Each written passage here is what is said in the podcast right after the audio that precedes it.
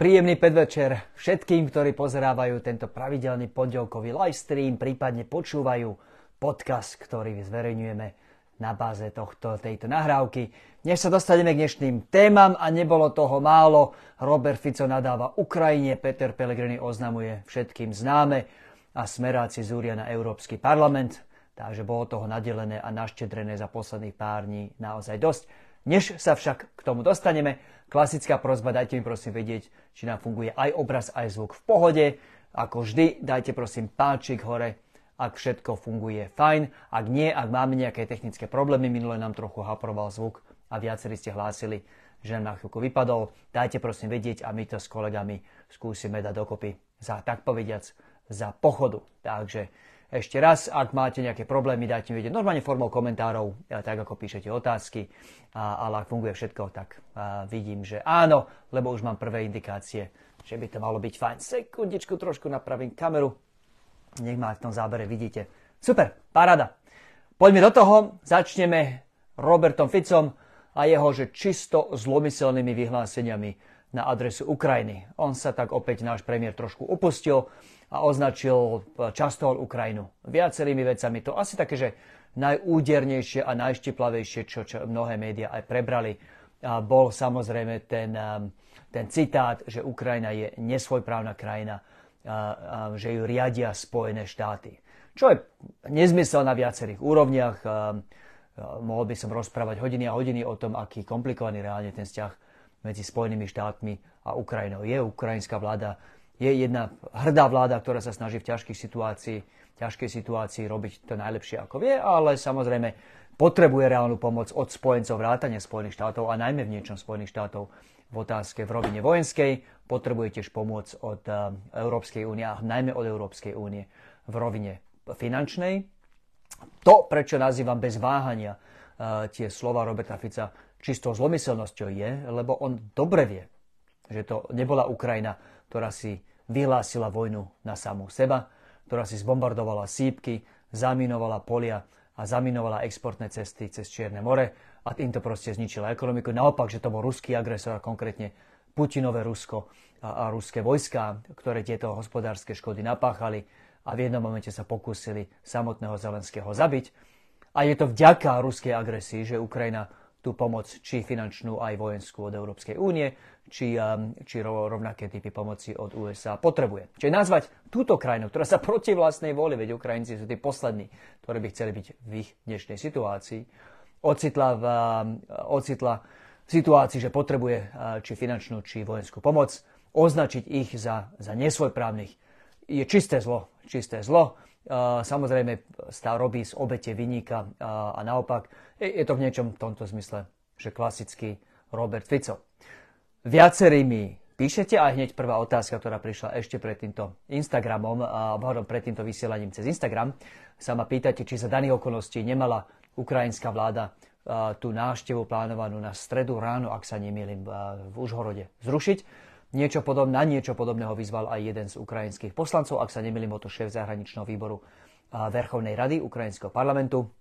A moja odpoveď úprimná je, že za daných okolností by som tú návštevu asi nerušil, je to samozrejme na nich. Napriek tomu by som nerušil z dvoch príčin. Jednak preto, lebo nechcem ohroziť tie pokračujúce formy pomoci, ktoré zo Slovenska na Ukrajinu ďalej plynú, či humanitárna, ale aj tá vojenská, lebo Robert Fico opäť spôsobom jeho vlastným po tom, čo v kampani slúboval zastavenie vojenskej pomoci, um, po kampani zistil, že s tými vojenskými komerčnými dodávkami problém nemá a ako povedal v sobotných dialogoch, um, uh, keď rinčia zbrania, štrngajú peniaze, um, tak tam ide morálka bokom. Čím chcel povedať úplne jasne, že jeho minister obrany bude naďalej predávať zbranie na Ukrajinu, ktoré samozrejme Ukrajina potrebuje a v tomto štádiu nebudú chcieť aspoň túto formu pomoci ohroziť. A ten druhý dôvod, keď sa človek pozera na celú situáciu s ukrajinskou, cez ukrajinskú optiku a očami Ukrajincov. Um, už tu majú jednu krajinu, Maďarsko, ktorá ide vyslovene proti nim, ktorá keby konala za Putinové Rusko, nerobilo by to inak. Blokuje nielen pomoc finančnú pomoc Ukrajine, navýšenie rozpočtu európskeho o tých 50 miliard. Blokovala tiež začiatok vstupu, začiatok prístupových rokovaní s Ukrajinou, alebo rokovaní s Ukrajinou o vstupe do EÚ. Blokuje tiež navýšenie toho fondu, cez ktorý Európska únia prepláca členským krajinám techniku, ktorú posielajú na Ukrajinu. Bloko spomalovali a, a, a, niektoré konkrétne sankcie doslova aj tiež zablokovali maďarská strana. Ukrajina nechce zatlačiť Roberta Fica do pozície, že tu majú druhé Maďarsko, ktoré proste úplne inžitívne čokoľvek by pomohlo Ukrajine, Slovensko zareže. Um, takže v, tom, v tomto štádiu byť Ukrajinou asi by som si nechal uh, nejaký že manevrovací priestor um, a otestoval tú možnosť, že nejaká forma spolupráce uh, s Robertom Ficom, minimálne tá vojenská pomoc sa bude dať udržať a, a je samozrejme v ukrajinskom záujme, aby nemali ďalšiu krajinu, ktorá podobne po vzore Maďarska blokuje čokoľvek Ukrajina od Európskej únie potrebuje. Ale treba povedať, že tým, čo Robert Fico povedal, opäť e, to, to, to čistou zlomyselnosťou z jeho strany, dostala aj do ukrajinskú stranu do veľmi ťažkej, ukrajinskú vládu do veľmi ťažkej situácie, pretože samozrejme Ukrajinci majú tiež svoju hrdosť, tie slova sa počúvali veľmi zle, e, je úplne ľudské a, a rozumiem tomu, prečo aj my, vy mi píšete, že či by to Ukrajinci nemali zrušiť. Je úplne ľudské, e, že, že človek je, je urazený a chce poslať aj nášho premiéra a, a s ním celú krajinu do hája. Um, vláda napriek tomu, keďže na rozdiel Roberta Fica rozpoznáva reálne ukrajinské záujmy a koná aj v rámci alebo v mene tých záujmov, uh, tak urobiť nejde, ale nesie za to politické náklady. To, že uh, ten, uh, ak sa nevilím opäť, šéf zahraničného výboru vyzval na zrušenie stretnutia, odráža akože dosť silný sentiment, v, ktorý v Kieve cítiť a treba povedať, že to, ak sa teda ukrajinský premiér s Robertom Ficom stretne a zatiaľ nie je žiadna indikácia, že by sa stredu nemali stretnúť, tak to bude, nies, bude za to niesť politické náklady. Robert Fico svojou zlomyselnosťou, vo tej svojej nekonečnej zlomyselnosti, vláde, ktorá je už teraz v kríze vďaka ruskej agresii, len a len pridal na starostiach. To bolo skutočne od neho, že, minimál, že, že, že unikátne zlomyselné a zloprajné eh, gesto E, ťažko si viem predstaviť v danej situácii e, niečo horšieho. Dostaneme sa k tomu určite ešte vo vašich otázkach, nejaké už evidujem na cez iPad, ale poďme ešte chvíľku k, k tým dvom témam. Jedna je síce, že vnútropolitická, druhá je takže na hrane vnútra a Európy. Ale vysvetlím o chvíľku. Uh, Peter Pellegrini. Minulý piatok nám oznámil niečo, čo už, nám, čo už sme všetci dávno vedeli, uh, že bude kandidovať za prezidenta. Uh, a samozrejme Uro predstavil aj ten ten odkaz alebo ten um, tón kampane, ktorým, uh, z ktorého si slubuje, že ho dovedie do úradu prezidenta. Tým hlavným odkazom má byť uh, pokoj a, a chce tým, predpokladám, dávať seba jednak do kontrastu s Robertom Ficom, ale hlavne myslím si do kontrastu s opozíciou, ktorá samozrejme eh, organizuje a vedie protesty v uliciach voči tomu, čo vláda Roberta Fica s aktívnou pomocou Petra Pellegriniho a Andreja Danka momentálne na Slovensku robí a, a pácha. Ten pokoj. Pritom som sa chcel na chvíľku pozastaviť. Poviem úprimne, keď som videl ten odkaz, vytočilo ma to. Vytočilo ma to, lebo ten pokoj Petra Pellegriniho je, je pokojom hrobu. To ticho Petra Pellegriniho je tichom husákovej normalizácie, kedy sa proste v, pod rúškom zachovania pokoja prizeralo ničenie, kedy sa ničili životy tisícov ľudí, rodiny rozdelené, pretože niektorí sa rozhodli emigrovať, iní nie. Tí, čo sa rozhodli ostať na Slovensku, potrestaní za emigráciu svojich príbuzných, deti zničené kariéry za to, že sa nedostali nikdy na vysoké školy, politickí väzni v base. To bola realita normalizácie, ktorú urobil Gustav Husák. Veľmi dobre prekrýval to. Pelegriniho ticho, ten Pelegriniho odkaz na pokoj mi v niečom strašne silne pripomína Gustava Husáka, ktorého si samozrejme nie úplne náhodou bol práve Pelegriniho koaliční partnery Andrej Danko a Robert Fico uctiť kvetami pred pár dňami. Um, neviem ako vy, ja chcem od prezidentského kandidáta niekoho, kto má princípy a kto má odvahu. A kto vie, keď sa porušujú princípy právneho štátu, nájsť tú odvahu niečo k tomu aj povedať. A nie, že močím ako hrob a navyše ešte nechám svojho vlastného ministra. Pripomínam, že Matúš Šutaj Eštok z hlasu, nie zo smeru, je tým najhorším psom tejto koalície, ktorý pardon, pes je silná metafora, myslím samozrejme v zmysle útočku, v útoku agresivity, je tým najhorším, tým najagresívnejším, tým najútočnejším, tak to poviem, z tejto koalície, ktorý jednak samozrejme v rozpore za zákonmi, ako rozhodlo viacero súdov, sa pustil, šikanoval tých policajtov, ktorí vyšetrovali najhoršie zločiny tej e kliky okolo Smeru. Bol to Šutaj Eštok, ktorý ešte pred voľbami vyhlásil, že chce zrušiť špeciálnu prokuratúru. Bol to Šutaj Eštok, ktorý teraz úplne, e, ktorý sa teraz zjavne snaží zrušiť aj NAKU.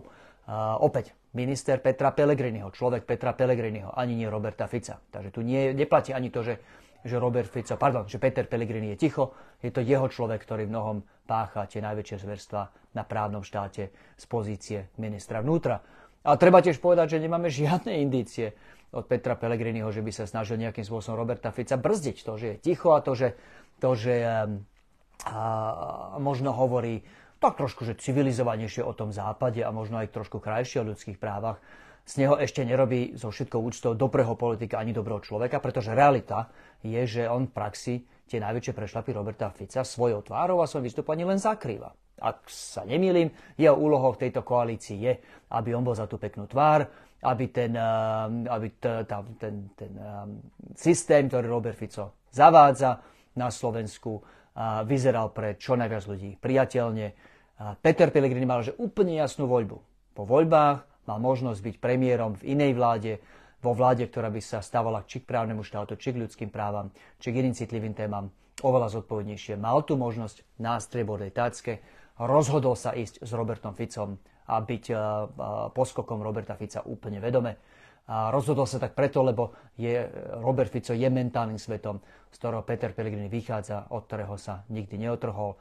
A opäť, ja to vnímam tak, že jeho úlohou je zakrývať tie najväčšie uh, prešlapy a najväčšie zverstva, ktoré ľudia okolo Roberta Fica robia. A v tomto je pre mňa nielenže zlým kandidátom, ale vlastne v niečom aj veľmi nebezpečným kandidátom, a pretože opäť jeho úlohou je demobilizovať nás všetkých, a aby sa aby to Robertovi Ficovi prešlo. A to je mimoriadne podľa úloha, do ktorej sa pustil. Preto rozhodne môj hlas nebude mať a chcem veriť, že to bude takto vidieť podobne čo najviac Slovákov a Sloveniek. A veľmi ma teší, veľmi ma teší ten nedávno zverejnený prieskum. Počkajte, napraviť tú krivú kameru. Veľmi ma teší ten nedávno zverejnený prieskum, ktorý ukazuje, že ten náskok Petra Pellegriniho pred vyzývateľom Ivanom Korčokom sa stenšuje a že je tu reálna šanca, že Ivan Korčok tie voľby vyhrá, čo má a samozrejme ako Slováka, ako vlastenca a ako človeka náplňa radosťou. Posledná téma, ktorú chcem proaktívne otvoriť, tak pozerám si trošku čas, je téma toho európskeho uznesenia. Toto bol týždeň, kedy sa Smer pustil aspoň vo svojich hlavách do ofenzívy a, a snažil sa vykresliť opozíciu kvôli uzneseniu, ktoré Európsky parlament schválil pred pár dňami ako farizejov, prípadne, prípadne priam až zradcov slova Ľuboša Blahu zo zahraničného výboru, na ktorom som sa osobne zúčastnil. Čo sa stalo? Opäť pred pár dňami schválil Európsky parlament uznesenie, ktorom jasne pomenoval tie kroky, ktoré podniká vládna koalícia, či na zrušenie špeciálnej prokuratúry, či zmenu trestných sadzieb sa za korupciu ako, ako konanie v rozpore s právnym štátom. V tomto uznesení vyjadrili tiež znepokojenie nad niektorými inými vyjadreniami premiéra, napríklad to, ako sa veľmi hnusne až vulgárne pustil do študenta, ktorý mal tú odvahu vytknúť dekanovi Burdovi a, to, že koná príliš politicky.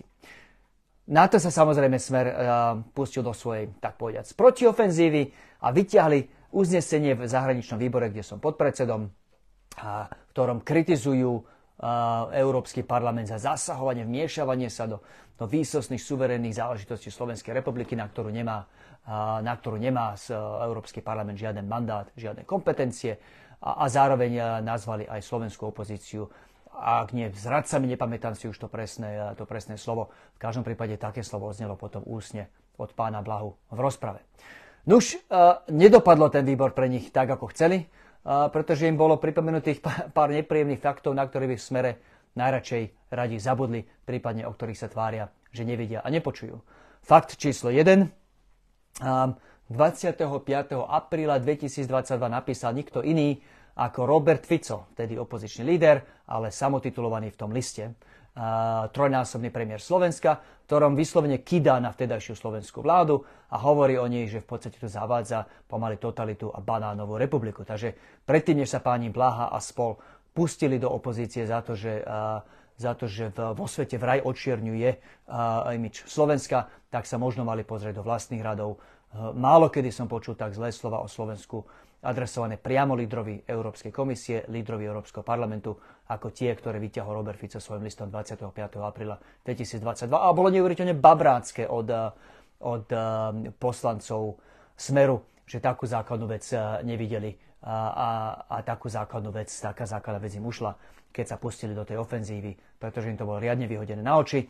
Takéto krátke video z toho výboru som zverejnil aj na Facebooku. Bude priamo nad týmto statusovo keď sa tento live stream uloží ako status. Je to spred pár hodín, je to ľahko dohľadateľné. Prešlap číslo 2. Um, je jednoducho lžou a klamstvom, že Európska únia nemá žiadne právomoci a, a tým pádom žiaden mandát konať v otázke právneho štátu. Samozrejme, že má. A, toto sú európske zákony. My máme v Európskej únii samozrejme veľa práva, veľa vymožeností, vrátane samozrejme toho práva a pre nás tej úžasnej ekonomickej výhody, že môžeme slobodne podnikať, slobodne podnikať na celom, po celom európskom trhu.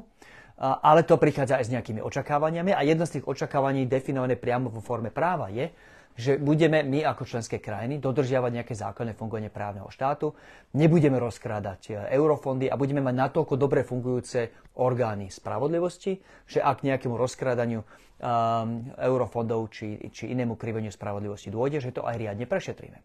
A toto európske právo je aj veľmi explicitné v tom, že keď e, tieto princípy nie sú podržané, do, pardon, dodržané, tak následujú aj postihy. Preto a na základe tohto práva bolo napríklad Maďarsku pozastavené vyplácanie tých eurofondov. A mimochodom aj na základe tohto práva, pretože máme nielen právo, ale aj mechanizmy v rámci komisie či prípadne súdov, ktoré na to vymáhanie toho práva na, tom, na vymáhaní toho práva spolupracujú, tak aj na základe tohto práva bola aj časť toho, tých eurofondov v Maďarsku následne uvoľnená. Proste Európska únia má úplne jasné kompetencie, čo, ktoré sa týkajú právneho štátu.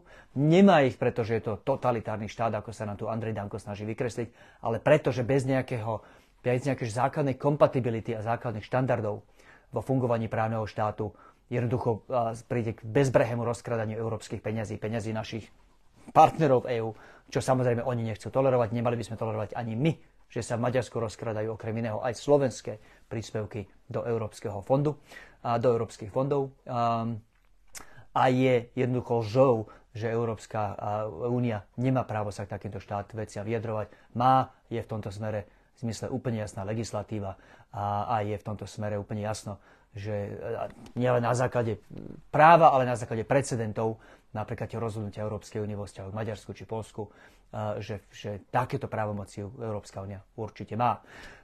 To, čo ma však najviac naštvalo a, a hovorí zo mňa aj tá emócia, taká keď si pozriete to video zverejnené pred pár hodinami, je to, to absurdné prekrútenie reality. Veď preboha, veď aj mňa ako Slováka, vlastenca a patriota uráža, že si o nás Európsky parlament myslí to, čo si o nás myslí. Mňa ako Slováka tiež uráža a, a dotklo sa ma, že, že aj Európska prokuratúra si myslí o, o nás nič moc a, a vyzýva samozrejme súčasnú vládu na to, aby zastavila to ohýbanie alebo tú novelu trestného zákona. Mňa štve a oporne dotýka sa to aj mojej dôstojnosti, že aj Európska komisia nás musí vyzývať na zastavenie toho skráteného legislatívneho konania, ktoré, s ktorým sa mení novela trestného zákona, ruší špecializovaný trestný súd.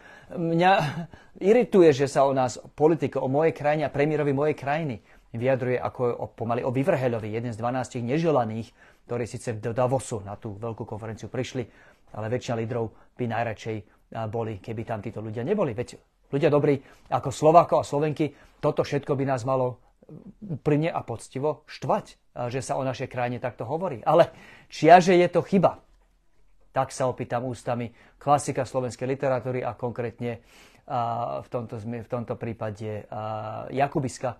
Čiaže je to chyba, že sa tak o nás hovorí. A tu sa treba samozrejme otočiť prst samozrejme okam späť na smer, na pána Pelegriniho, na pána Danka a na pána Fica, pretože to ich pokus ohnúť fungovanie právneho štátu na Slovensku ktorý nás do tejto šlamastiky a reputačného problému dostal.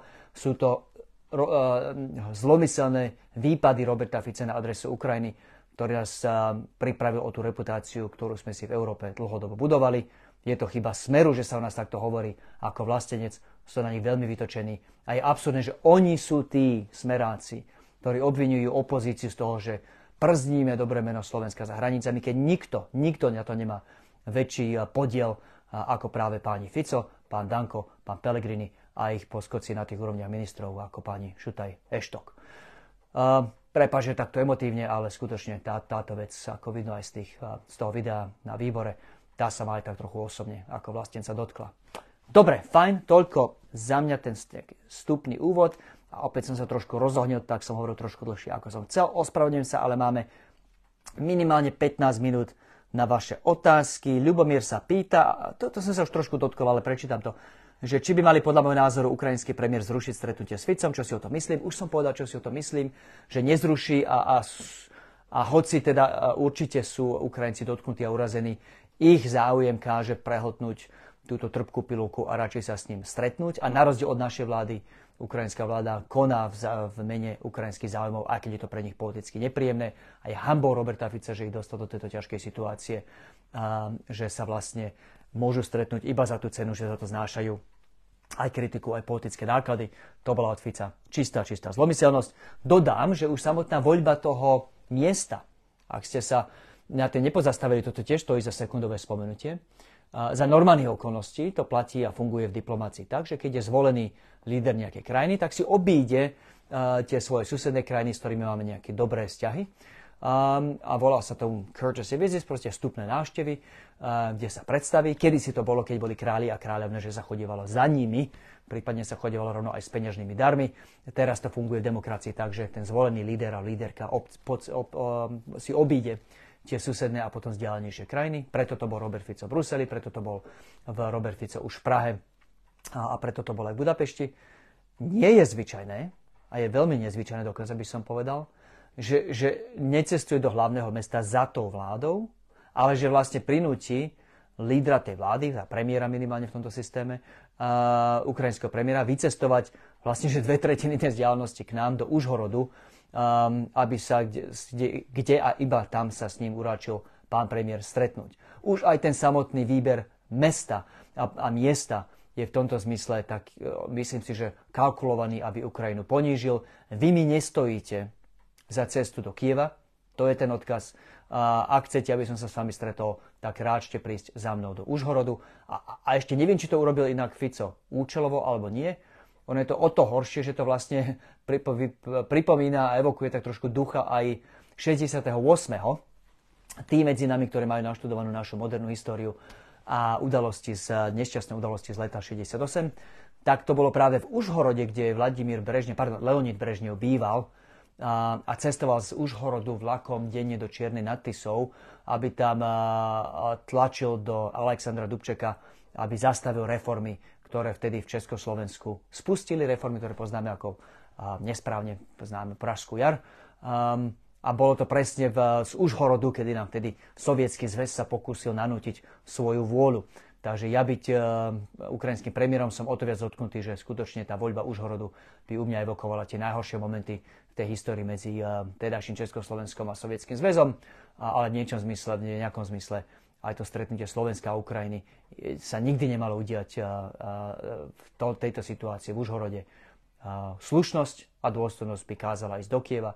To, že si premiér Fica vybral Užhorod, je samé o sebe jedna kalkulovaná urážka, ktorá zapadla do toho širšieho kontextu, kontextu jeho neustálých výpadov proti Ukrajine.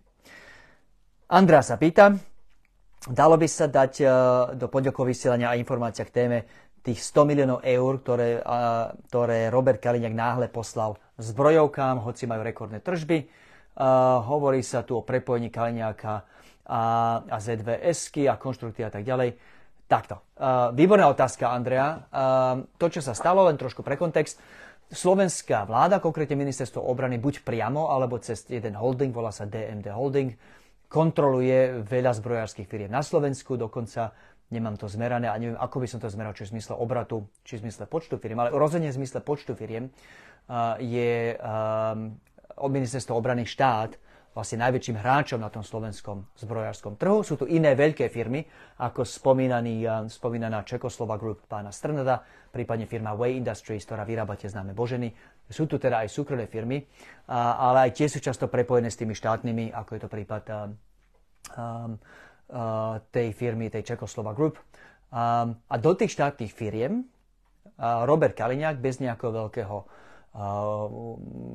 avizovania alebo bez nejakého veľkého hurvaru nalial 100 miliónov zo štátneho rozpočtu, navýšil tým ich základné imanie. Opäť niečo, čo je zle, samé o sebe úplne legálne a, a niečo, čo v praxi zdá sa byť účtovný, že, že bežný účtovný ťah.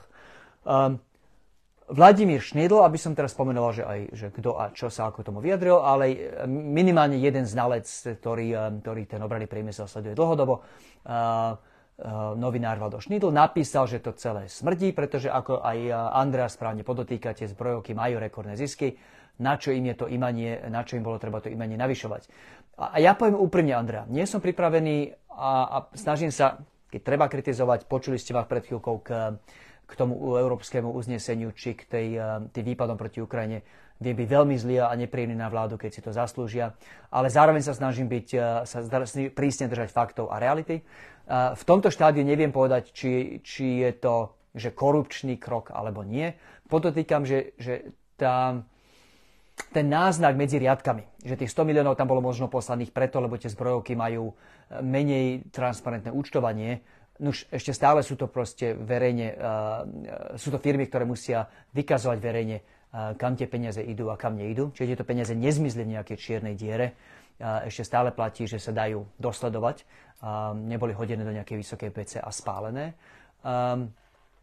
V princípe vidím aj dobré argumenty za navýšenie základného imania tých firiem, pretože v situácii, kedy ako Európska únia nestíhame, jednoducho nestíhame vyrábať toľko techniky, ktorú potrebujeme aj pre našu vlastnú potrebu. To nie je ľudia len tým, len o tom, že že aj Ukrajine sa posiela veľa munície, pretože tá vojna je proste mimoriadne náročná na muníciu a na iné typy techniky, ale aj my sami sme potrebovali prehodnotiť vo svetle tých ponaučení z Ukrajiny, že koľko máme mať, aké veľké rezervy munície, um, koľko potrebujeme nábojov, delostrelských granátov a iné. Čiže aj pre svoju vlastnú potrebu potrebujeme, aby sa tá produkcia, tá výroba v tých zbrojárských firmách navýšila, a keď sa s tými firmami bavím a bavím sa s nimi a, najmä v tej predvolebnej kampani veľmi aktívne, tak mi oni sami hovoria, že počujete, ale že dostupnosť kapitálu je trochu problém.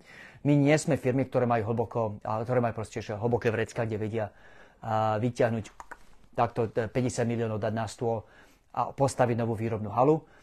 Takže tým chcem povedať, že v princípe si viem predstaviť situáciu, že to navýšenie základného imania, pokiaľ bude využité na, pre potreby zvýšenia a rozšírenia výroby, výroby, ktorá pôjde pre, do arzenálu ozbrojených síl Slovenskej republiky a zjavne bude ísť pokračovať niektorá z nich tiecť aj na Ukrajinu, ako by mala, lebo na Ukrajine sa bojuje aj za slovenské záujmy, tak v takom, princípe, v takom prípade by tie peniaze boli využité k niečomu dobrému. Takže v tomto prípade ja budem otvorený, som pripravený dať Robertovi Kaliňákovi tomu, čo Američa, to, čomu Američania hovoria benefit of the doubt. Inými slovami, e, ešte sa do nepustiť, počkať si, ako tie peniaze budú využité a, a až keď budem vidieť, že sú zneužité, že sa stratili, či sa rozkradli a že nepoviedli alebo neviedli k žiadnemu navýšeniu výroby a, a že jednoducho sa stratili bez stopy, potom samozrejme a, bude medzi prvými, čo budú byť na poplach. A, Robert sa pýta, ste športovec, aký mám názor na správanie sa ukrajinských tenistiek na Australian Open, že nepodávajú ruky hráčkam Ruska a Bieloruska. Robert, poviem jednu vec, som nielen športovec, ale aj, aj otec a syn. Priznám sa, že som nesledoval Australian Open, pretože som organizoval oslavu narodení mojej mamy a mali sme chorého syna, čiže som sa Australian Open nestial sledovať toľko, ako by som to normálne rád pozeral. Ale vychádzam z toho, že sa nemýlite a že teda ukrajinské tenistky nepodávajú ruky hráčkam Ruska a Bieloruska. Ak je to tam, neviem, ak je to tak, neviem, či ide proste o inštrukcie, ktoré majú od vlády, prípadne o individuálne kroky ktoré tieto hráčky podnikli, ale vrátim sa k tej téme dôstojnosti v tej mojej odpovedi. Sám som povedal, keď sme sa bavili o tom, že ako asi reagovala alebo bude reagovať ukrajinská vláda na tie, na tie zlomyselné útoky Roberta Fica. Um, a povedal som, že samozrejme, že to človek berie zle. Veď Ukrajinci majú svoju dôstojnosť, je to hrdá krajina, ktorá sa veľmi dôstojne bráni proti presile Rusov a ubránila si to svoje. Veď ruské plány boli, že v tomto štádiu už je celá Ukrajina pod ich kontrolou a k ničomu takému práve vďaka veľmi efektívnemu a hrdinskému odporu Ukrajincov neprišlo. Takže táto, táto krajina má proste svojich hrdých ľudí. Ja byť nimi úprimne neviem, ako by som ľudsky zareagoval. Obzvlášť, keď si myslím, že tí športovci svojim správaním podporujú vládu Vladimíra Putina, prípadne, že sa nechajú využiť Vladimírom Putinom na účely propagandy. V takej situácii byť nimi, úprimne asi by som si tiež nepotriasol ruky s tými ruskými superkami. A možno by som sa aj pýtal tej Medzinárodnej tenisovej federácie, že prečo tam tie Rusky vôbec sú. A v situácii, kedy mnohé iné športové federácie a, tú účasť Ruska zakázali. Peter sa pýta, teda lepšie povedané, no je to kombinácia informácie a, a otázky.